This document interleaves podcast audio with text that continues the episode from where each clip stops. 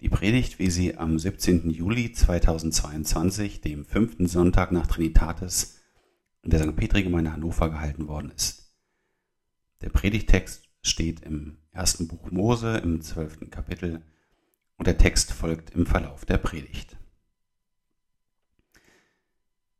Sommerzeit ist Reisezeit. Nicht wenige von uns packen in diesen Tagen ihre Koffer, laden die Autos, steigen in Züge oder Flugzeuge, um sich in einen der Höhepunkte des Jahres aufzumachen, in den Urlaub. Endlich dem Alltag ein bisschen entfliehen, mal was anderes sehen, Zeit haben, Bücher zu lesen oder neue Regionen zu entdecken.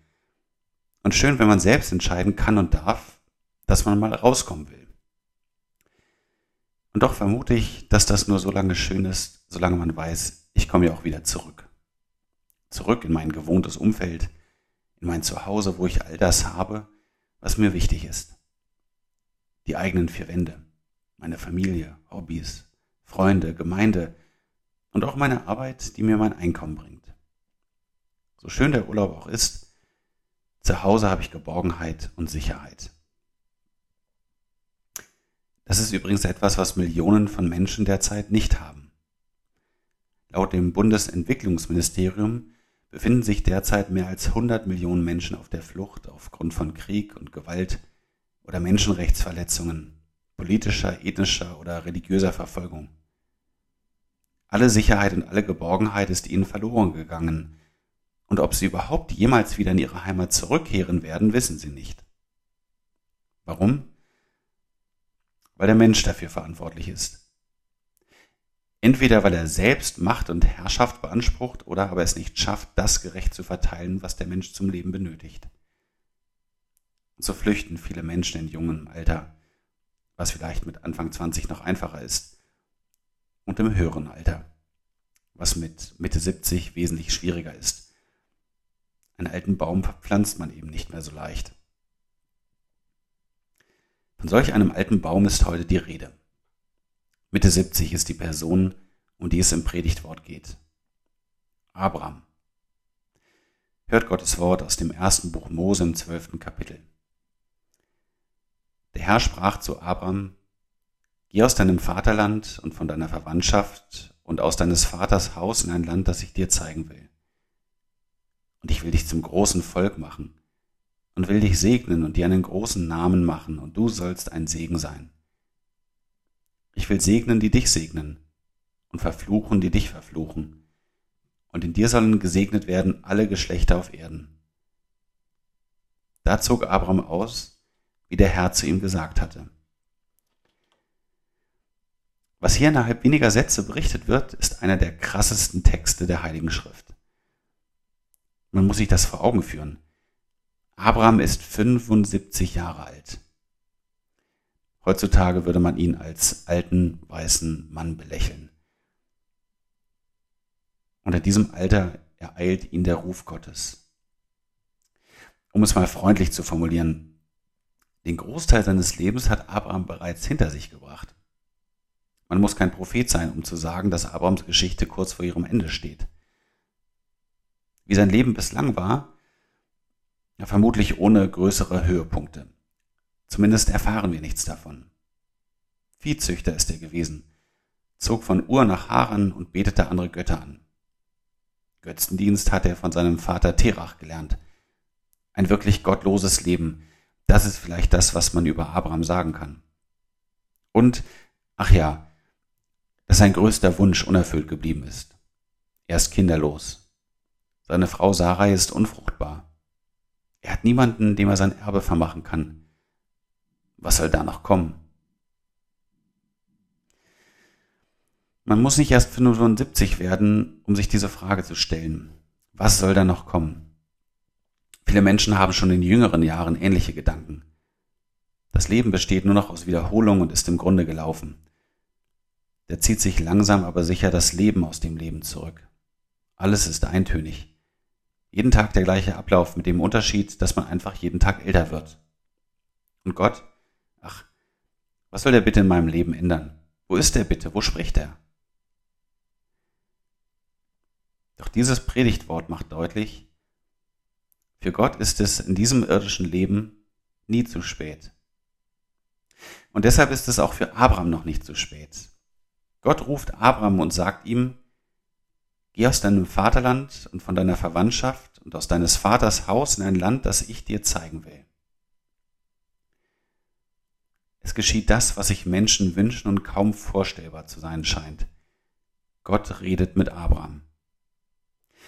Der Gott der Bibel ist kein stummer Götze, sondern ein kommunizierender Gott.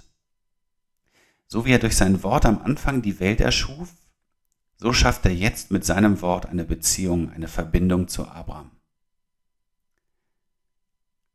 Aber was er hier sagt, ist eine so derartige Zumutung, dass sich Abraham vielleicht wünscht, dass Gott bloß nicht mit ihm geredet hätte. Er soll sein Land verlassen, seine Heimat. Er soll seine Verwandtschaft verlassen. Er soll seine Sippe und seine Blutsverwandten hinter sich lassen alles, was ihm wichtig ist, alles, was er hat, alles, was ihm Schutz, Sicherheit und Geborgenheit bietet, genau das soll er alles verlassen. Und bei alledem wird er auf sich alleine gestellt sein. Und nochmal erst 75, ohne Kinder. Hier geht es nicht darum, dass Gott sich überlegt, dass er diesem eintönigen Leben mal ein bisschen Schwung verleihen will so wie Enkelkinder das Leben von älteren Menschen vielleicht wieder ein bisschen lebendiger gestalten. Nein, hier geht es um alles oder nichts.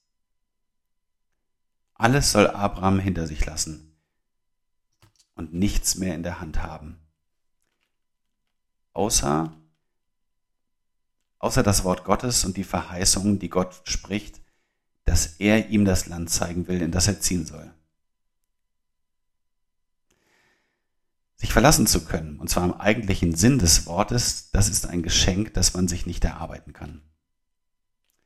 Wenn ich mich verlasse, dann heißt das nämlich immer, dass ich mein Ich, mein Ego, meine scheinbaren Sicherheiten und all das, was ich meine, dass es mir Geborgenheit und Schutz bietet, hinter mir lassen und mein Vertrauen auf etwas anderes oder besser gesagt jemand anderen setze, das außerhalb von mir liegt.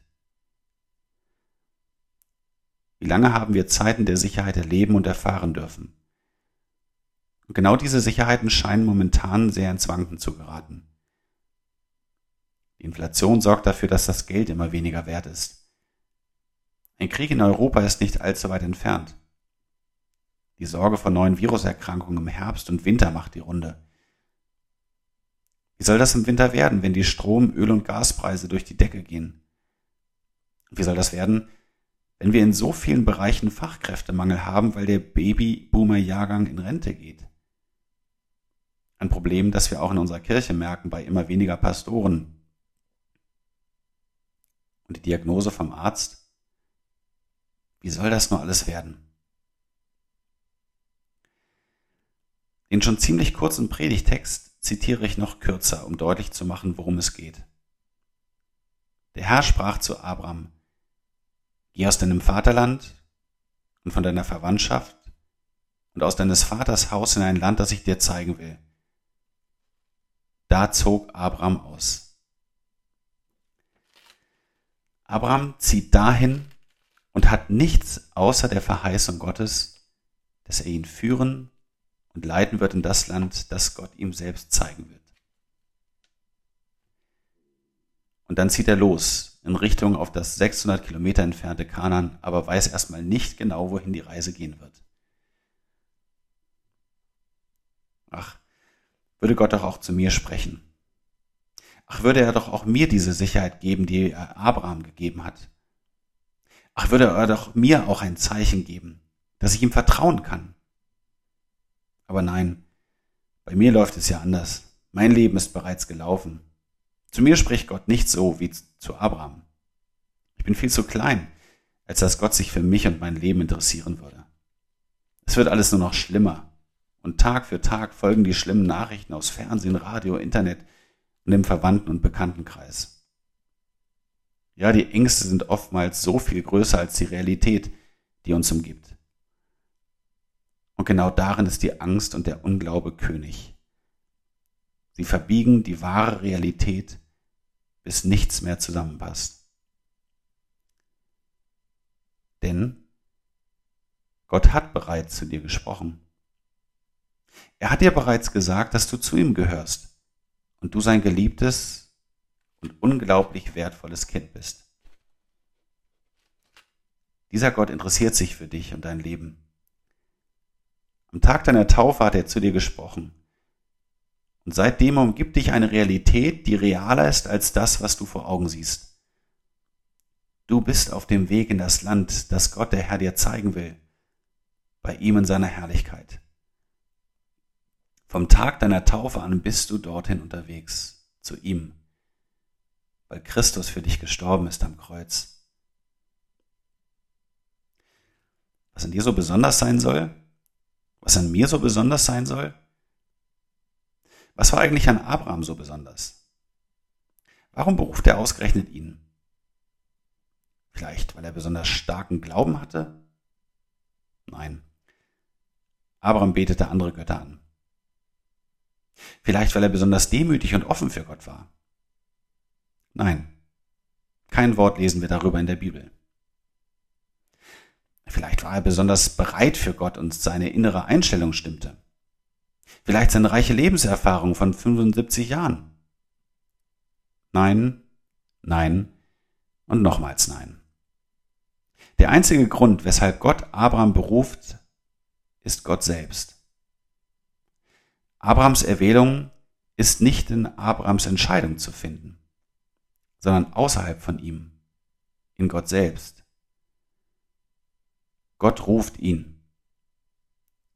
So macht Gott es bei jedem Menschen. Gott ruft den Menschen. Gott schickt ihn. Gott macht seine Verheißung wahr. Und was macht Abraham? Das Einzige, was hier von ihm berichtet wird, ist, da zog Abraham aus, wie der Herr zu ihm gesagt hatte. Abrahams Glaube hängt sich voll an Gott und das, was er sagt. Trotz aller Einwände, trotz aller Zweifel und all dem, was dagegen spricht. Dass Abraham nochmal mit Sarah ein Kind bekommt, ziemlich ungewöhnlich. Dass Abraham nochmal Ansehen und Ehre zuteil wird, ziemlich ungewöhnlich. Dass in Abraham alle Völker gesegnet werden sollen, wie das? Und doch macht Gott sein Versprechen wahr. Gott bindet sich an diesen Abraham und hängt auch sein Schicksal an das des Abraham und seiner Nachkommen.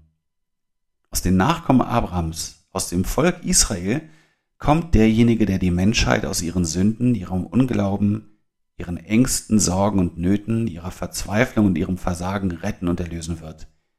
Jesus Christus. Das ist der Segen, den Abraham letztlich bekommt.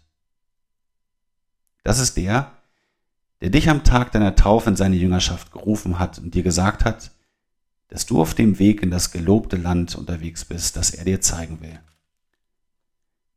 Das ist der, der unsere einzige gute, beständige Sicherheit ist in diesen Zeiten. Das ist der, der sein Wort immer und immer wieder durch die Heilige Schrift zu dir spricht und sprechen will, Tag für Tag. Das ist der, der dich gleich wieder an sein Altar holen und dir vergeben will und dich stärken will mit seinem Leib und Blut auf dem Weg in das Land, zu dem wir unterwegs sind. Denn, ja, unser Glaube und unser Vertrauen in diesen Herrn, die wanken und schwanken doch immer wieder. Deshalb schau nicht auf deinen Glauben, sondern schau auf Christus. Schau nicht auf deine Ängste, sondern auf das, was Christus macht und tut. So schwach und angefochten wir sind, so stark und fest ist unser Heiland Jesus Christus und er leitet uns. Lebenszeit ist Reisezeit. Nicht, dass wir auf der Flucht wären, aber wir sind doch erst noch unterwegs zu dem Ort, wo unser wahres Zuhause ist. Was Abraham so zuversichtlich losgehen lässt, nicht er selbst, sondern Gott. Was uns so zuversichtlich losgehen lässt in diesen Zeiten, nicht wir selbst, sondern weil Gott uns berufen hat in seine Nachfolge und uns das Land verheißen hat, zu dem wir unterwegs sind. Die himmlische Herrlichkeit. Wir beten. Herr Gott, lieber himmlischer Vater, wie gerne hätte ich solch einen Glauben, wie ihn Abraham gehabt hat. Wie sehr sehne ich mich danach, dir blindlings zu vertrauen und alle selbstgezimmerten Sicherheiten meines Seins loszulassen. Und dann wage ich es doch wieder nicht und habe Angst. Wie oft klammere ich mich an Vergängliches und halte deinen Ruf in der Taufe, der mir zusichert, dass ich zu dir gehöre, für einen frommen, längst vergangenen Gedanken aus meiner Kindheit. Herr, schenke mir durch deinen Heiligen Geist den Glauben, der sich voll und ganz auf dich verlässt. Führe du selbst mich auf dem Weg, der ins ewige Leben führt. Erinnere mich immer wieder an meinen Tauftag und halte mir vor Augen, was du mir damals geschenkt und gegeben hast. Vergebung meiner Sünden, Erlösung vom Tod und Teufel und die ewige Seligkeit. Und wenn es da Dinge gibt, die mich von diesem Weg abbringen wollen, so nimm sie von mir. Hab Dank für das, was dein Sohn Jesus Christus für mich getan hat auf Golgatha, als er für mich und meine Schuld, meine Angst und Not gestorben ist aus lauter Liebe. Herr, dein Name sei gelobt in Ewigkeit. Amen.